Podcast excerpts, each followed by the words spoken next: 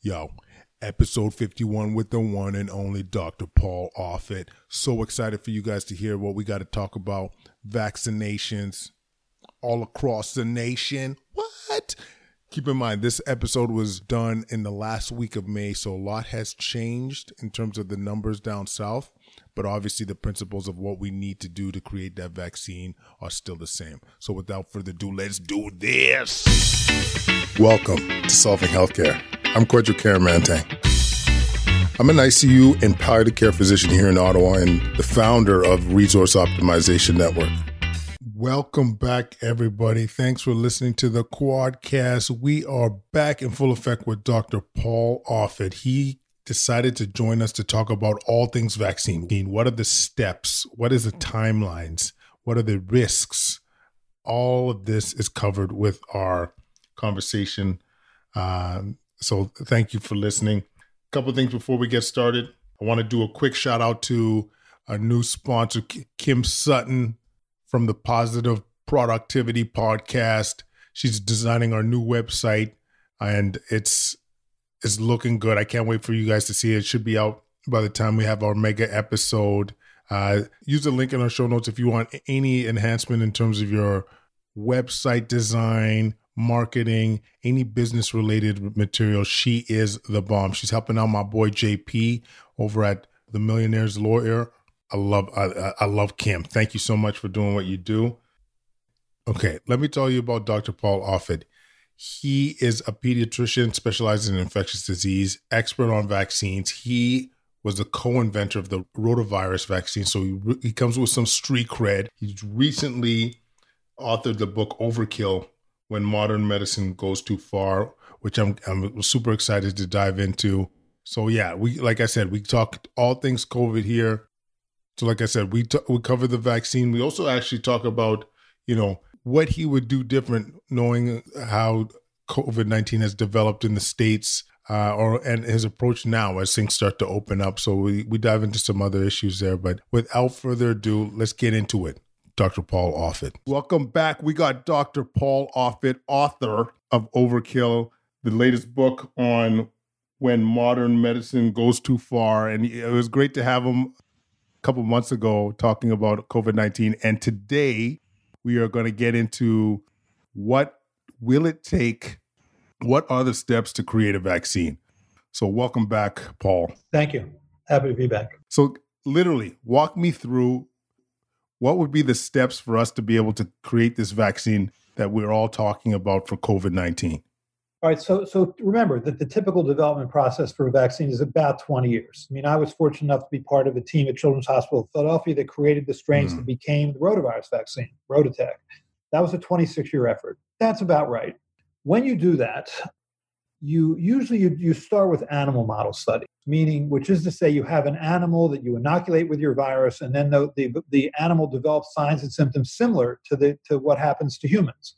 Great. So that, that makes it much easier now for you to see whether or not your idea for what a vaccine could be works. So-called proof of concept studies.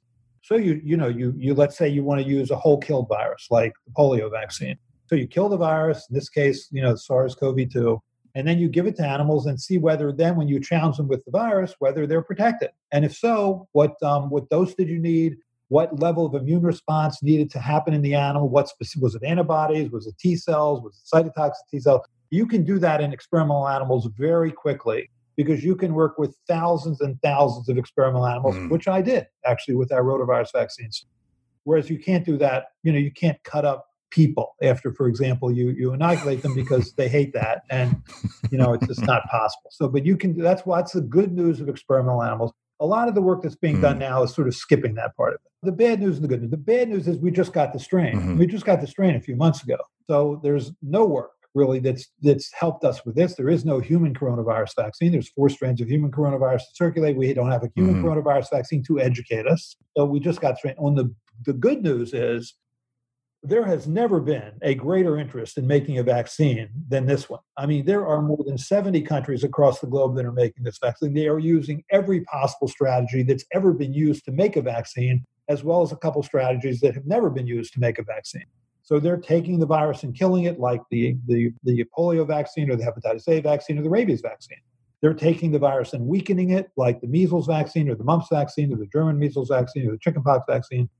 They're taking the they're taking just one part of the virus, so-called subunit vaccine, mm-hmm. meaning just that spike protein, that protein that emanates from the surface of the virus that's associated with attaching the virus to cells. If you can prevent the virus from attaching to cells with antibodies, then you can presumably prevent the virus from infecting cells or, set another way, from infecting you.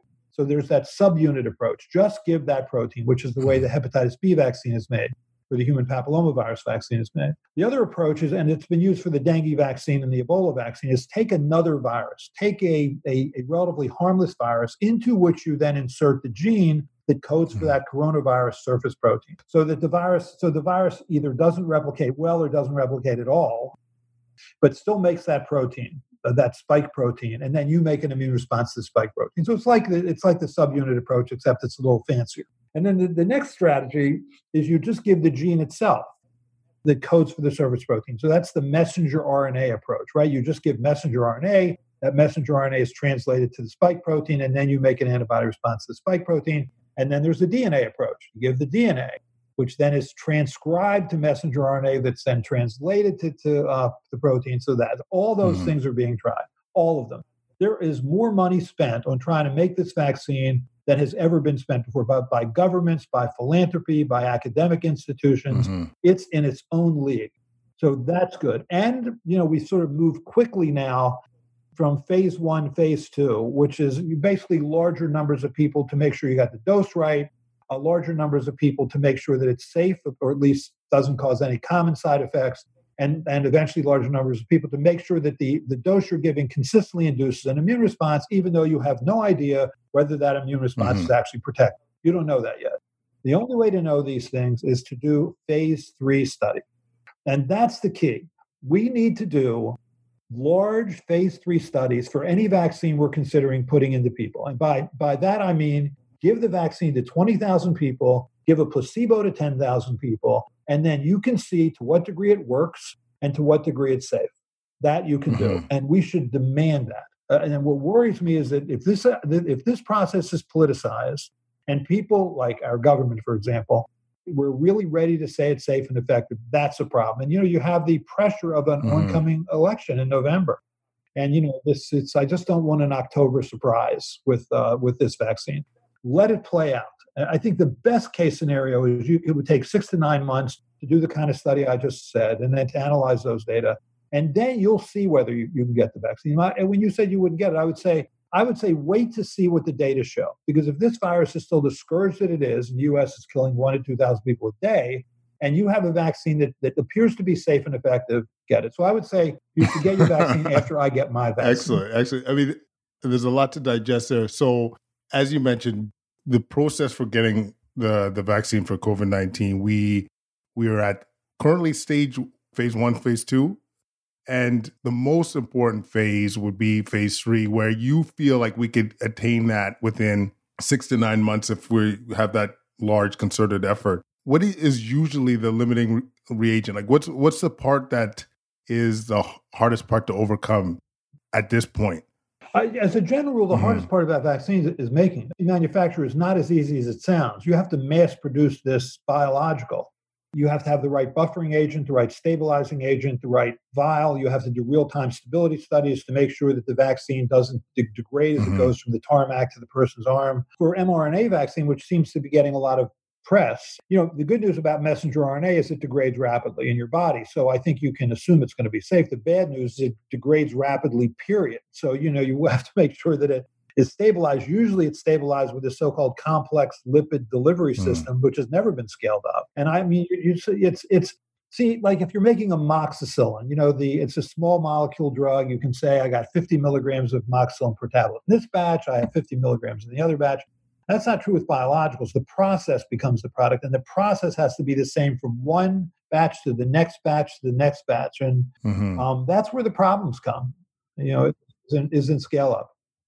And forgive me if I'm putting words in your mouth. You feel at this stage the the messenger RNA vaccine process is leading the charge, for lack of a better word, at this point? Because yeah, you're mentioning a lot of steps along the way, and you, as you mentioned, there was for you and your team to do rotavirus that was 20 plus years. So, what is it about the process now that's making it happen quicker? That's, that's the part I'm trying to put a finger on. Is it like, is it the fact that there's so many people in the world that are that are at this time going uh, that have that same cause and is trying to have that solution? Is like, what is the the what's allowing us to accelerate this? I think also there's a lighter okay. touch from the regulatory agencies. So typically, the FDA, you have to get a licensed mm-hmm. product. This won't be a licensed product. It'll be sort of a quote unquote approved product through the so called emergency use acquisition, or, or I'm sorry, use, emergency use, and the A stands for emergency okay. use authorization. So that's what it is emergency use authorization, which will speed up the process. So that, that's probably the biggest thing is regulation. Regulatory. It's not going to go mm-hmm. through the normal FDA. So like, like, like I'm four years old. If you didn't have to go up against so many obstacles with rotavirus back in the day, what would be the potential timeline for for that development if there wasn't so, such that administrative level of stuff? I still, I yeah. still think that five years possible you could make a vaccine in five years. I, I feel the same way about this vaccine actually, but We'll see how it plays out. As long as, as long as the studies are done that prove safety and proves that, and you, you can't really ever prove absolute safety, but at least you can prove that it doesn't have an uncommon side effect before before it's released. And you know, you, when you're giving something that say 20,000 people pre-licensure, you know, you still may find something unpleasant when you put it right. in tens of millions of people post-licensure. You're not going to rule out rare side effects pre-licensure, but you can at least feel somewhat comfortable. And so, that you know, that because this virus is a scourge, you're willing to accept a little right. more uncertainty and, and than with other vaccines. Because I'm trying to think. I think I heard you on a, a, another talk, another podcast talk about, you know, when vaccines can go wrong, and I think it was we were discussing dengue fever. Can you explain a bit like what happened there? Well, first of all, dengue is unusual. I mean, dengue is, is one of those rare viruses when, when you get there's four different serotypes of virus. If you get infected with say serotype one, and then your second infection is with serotype 2, mm-hmm. you actually have worse disease, so called dengue hemorrhagic shock syndrome, which is as bad as it sounds. Mm-hmm. Most viruses don't do that. There's a reason for that. It's called antibody dependent enhancement. Mm-hmm. You're not going to see that with most viruses. So I, I don't think that's going to be a problem with this so vaccine. basically, in terms of your best case scenario at this point, when do you think the timeline uh, the timeline would be for us to be able to develop this? I, I, guess if everything worked perfectly, it's possible we could have oh, a vaccine by the middle of next okay. year. And uh, and what's your? I mean, since we last talked, like, has anything changed? Like, in terms of your opinions of like the level of virility, the amount of people that have COVID nineteen, the projections of death. Has any of that changed in your opinion since we've you know it's been two months and we've seen this thing play out for that period of time. Has anything changed in your in your mind? Yeah, I thought when when when we first started to see the virus come into this country and kill people, I thought this is not going to be as bad as flu. I mean, flu still kills. You know, flu has killed up to sixty five thousand people in, in, our country this year. Caused seven hundred thousand hospitalizations. Flu's bad. I, I, couldn't imagine it was be as bad as flu, but I was wrong. I mean, it's worse than flu. But I, I think the reason I was wrong was I never imagined we would be this bad at it. I mean, the the the you know we the the, the mistakes that we made that other countries didn't make were that we, we were really not only mm. slow to test, we're still not testing it adequately enough. I mean, you looked at countries like Germany or Japan or South Korea or China or, or Singapore.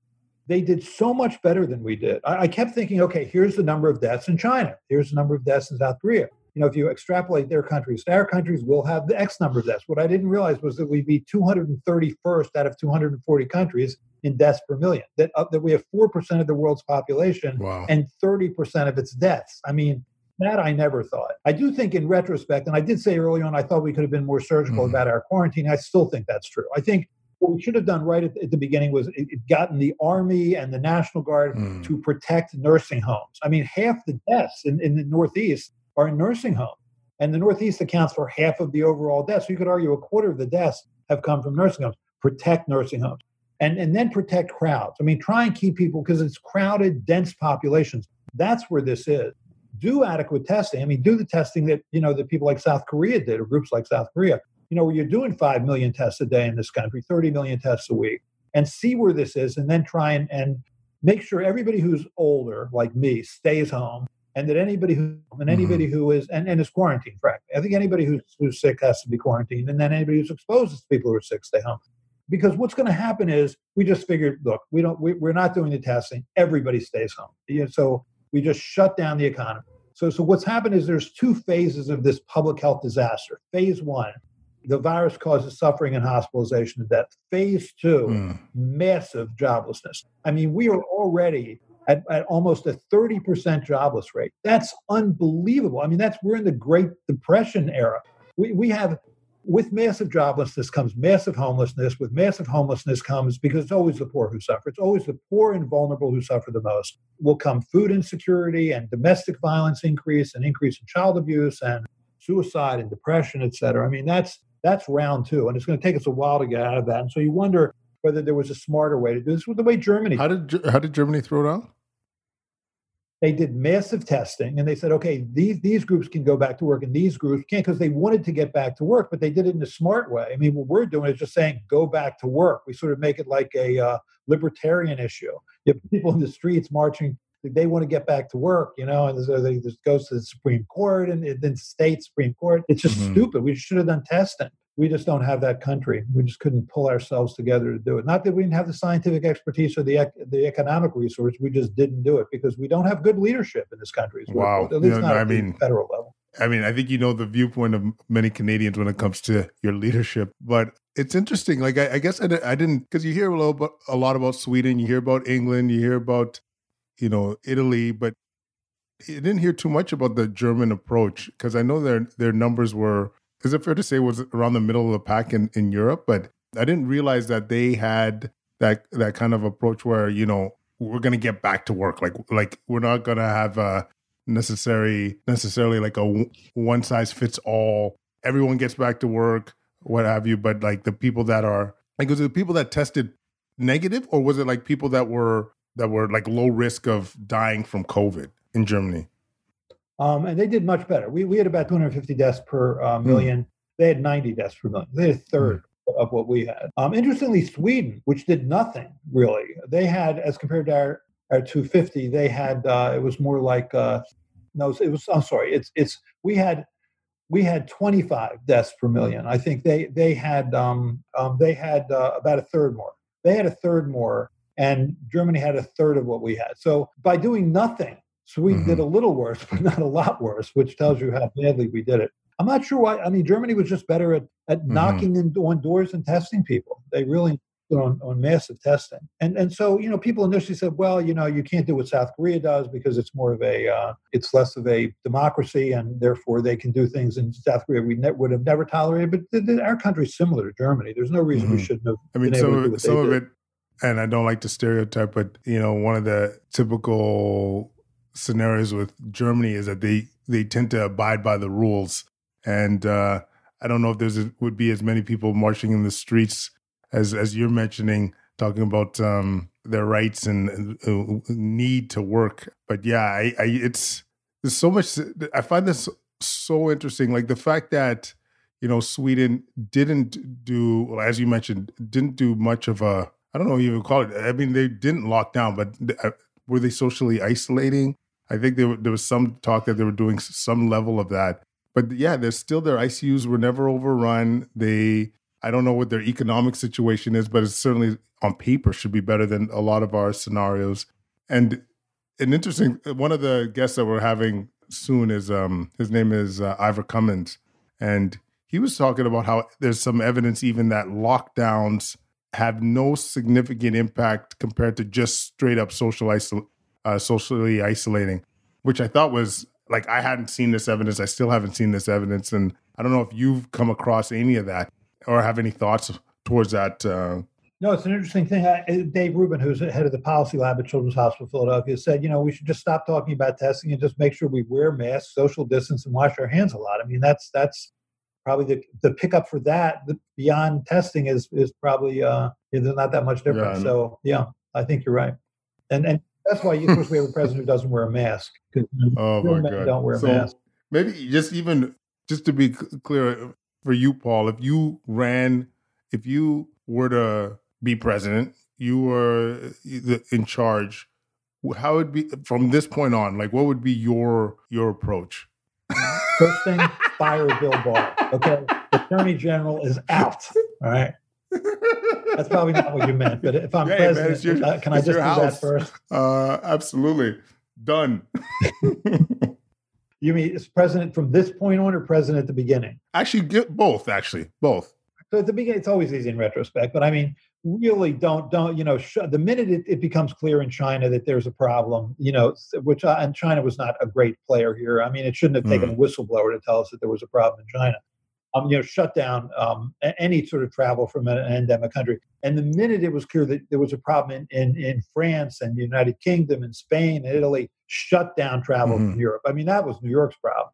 New York, you know, kind of for like half our deaths at one point, in large part, or at least New York, Connecticut, New Jersey, because of that that European travel. Shut that down, and then and then do you know do really do at the beginning mm-hmm. do testing and contact tracing, and and so you can you can figure out where the problem is have the same problems New York City does initially. So, so and, and yeah. then protect nursing homes. Th- that was key. Like a quarter of the deaths in the U.S. are from nursing homes. Nobody walks into that nursing home who's who's, who's uh, who hasn't been tested. You know, and, and so I think that's that's probably what I. And then also, you know, masks and personal protective equipment. You have to ramp that up. You can do that through this Defense Procurement Act. I mean, he mm-hmm. could have mm-hmm. done that, but it, but Trump didn't do that. Yeah. Um, so I would have done all those things.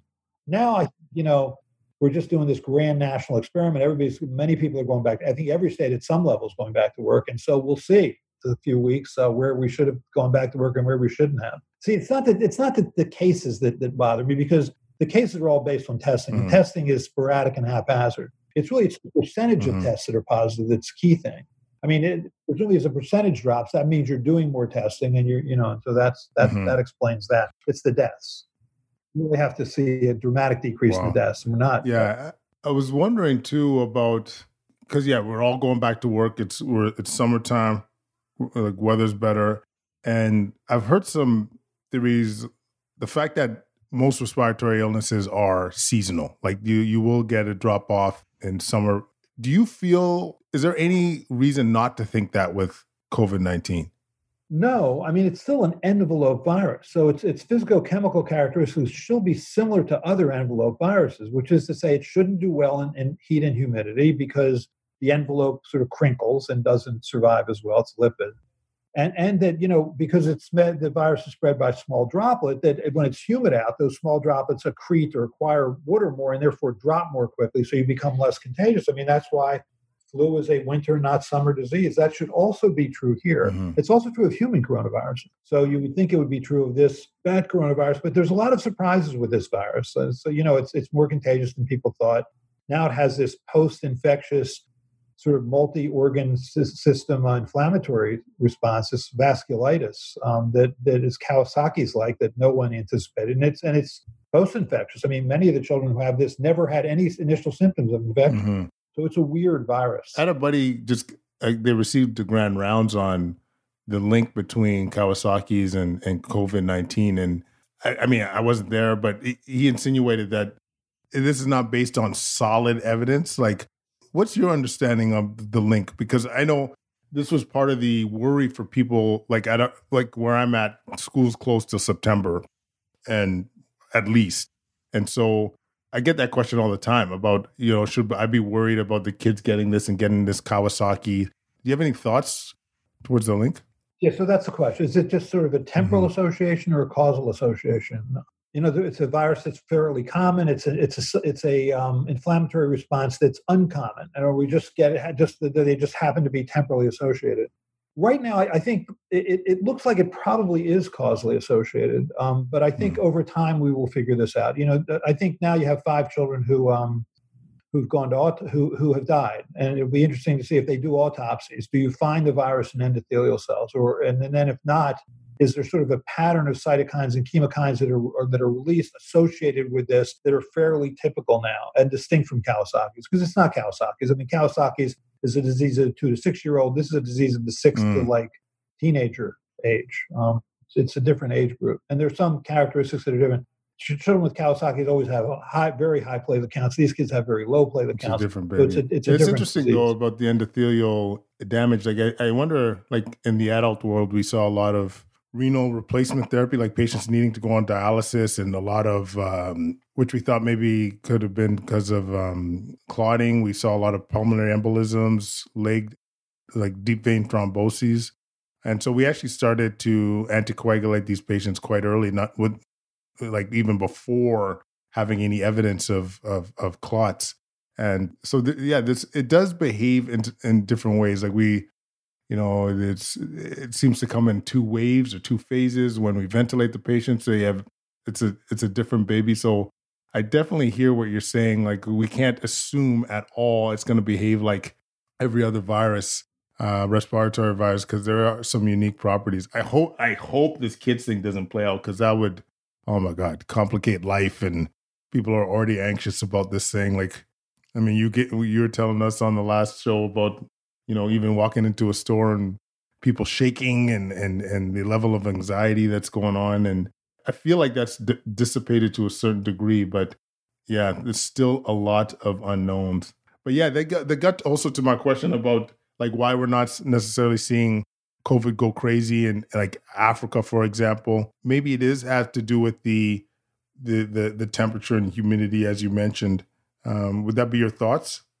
Yeah, I think I mean that that would be the guess. I will see. I think we're soon to learn as we head into summer months here in the United States. I think what's going to happen is it will probably go down in the United States, and then you know the administration will declare victory, mm-hmm. and then it'll come back again in November. Right during election time.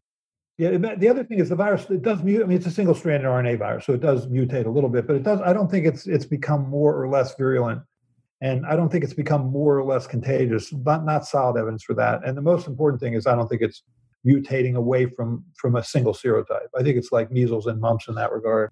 I think it. I don't think we have to. Going to have to worry that we have to have a yearly vaccine because the virus mutates in the way that. What, I, someone told me yesterday about serology testing that they were they were worried that there you know there could be some false positives. Just the fact that you've had coronavirus in the past, like human coronavirus, for example, that that might cause some false positives in terms of serology testing. Any thoughts on that, or have you heard caught wind of any of that? Well, there's a lot of tests out there, many mm. of which are not FDA approved. Um, they they look for binding antibodies, meaning the antibodies that bind to the virus, mm-hmm. but don't necessarily neutralize the virus. So you don't know that. That that the neutralization tests are just research tools, not commercially available. So I, I, worry about the antibody tests. I think they can be falsely reassuring if you find your antibody positive, but in fact, those may not be protective levels of antibodies. You don't know that and then they can be falsely frightening and that you know that it's not a sensitive test or not as not and so it doesn't pick up antibodies and and that they're not a specific test which you point there's no reason you can't make a highly sensitive mm-hmm. highly specific antibody test but there's a there's too many out there to so so that you're worried that maybe mm-hmm. uh, there's some out there that aren't very good yeah and just because like i know they were using these tests i think in new york and california which also showed a lot of made made some inferences like that COVID was a lot more widespread than we thought. Do you think there's any validity to that? Again, it puts it puts 100% value on the test, but it, you know, found I think it was a grocery store in New York City that like 40% of people were positive for antibodies, arguing that you know that's much more widespread than you thought. But again, those home antibody tests worry me. I, I think as, as long as researchers are doing this study, then and I think researchers may have done that study in mm-hmm. New York, but I feel a lot better Excellent. about the test. Yeah, Paul. I, I guess I want to thank you for taking the time to do this. I, I really appreciate uh, you taking the time. Also, I want to also tell you that you're a bit of an inspiration. Like we we ended up doing a show last week on child maltreatment during COVID nineteen, and you know your your talks and your and your interviews really got me thinking about the secondary consequences of COVID nineteen, and and not to say that we shouldn't be doing what we are doing, but by addressing it or or bring it to the forefront, then gives us a better chance of addressing some of these concerns. So I also want to just give, commend you for you know earlier on just getting people to really think of, about what we're doing and and seeing if we could have a, a smarter approach to some of this. So I want to thank you for that, and also want to uh, look forward to. I got your book, Overkill. I hope I haven't had a chance to dive in yet, but I, I hope it's been a good uh, journey and you, you've been able to get the word out. We'll certainly be uh, publicizing that on our uh, on our uh, show notes and so forth. But uh, I really. But when you, when you finish it, let me absolutely. know. I mean, be curious here what you, you think about. You and I haven't talked too much candidly, but I'm like one of my main jobs as an ICU doc. Half the time is telling the kids, I call the residents the kids, to stop ordering tests. I'm like, you do not need that test. What are you going to do with that info? Even I don't care if it's blood work. I don't care if it's easy to to get. It's you got to stop ordering tests for curiosity because it it will just cause damage. And uh, we, you know, it's it's something I see every day. And so I think the theme of that of like just less is more to me is beautiful. Absolutely beautiful. Good. That's the theme. All right. Good to All see right, you. Man. Thanks a lot. Okay. Bye. Sure. Take care. Bye bye. Thank you so much for listening, guys. Uh, I hope you enjoyed our conversation with Dr. Offit. Put some insight into what we really need to do, what the steps are to developing this uh, vaccine for COVID 19. Please leave any comments at quadcast99 at gmail.com. Follow us on Twitter, Instagram, YouTube, or at Quadcast. Sign up for our newsletter. We're doing a monthly newsletter, give you up to give you updates on what's coming down the pipeline, events, competitions, chance to win new merchandise. Just want to also thank our team members, the social media team, marketing team, show notes crew. We love you guys. Thanks for, for all the work you do. And uh, take care, everybody. We'll connect soon.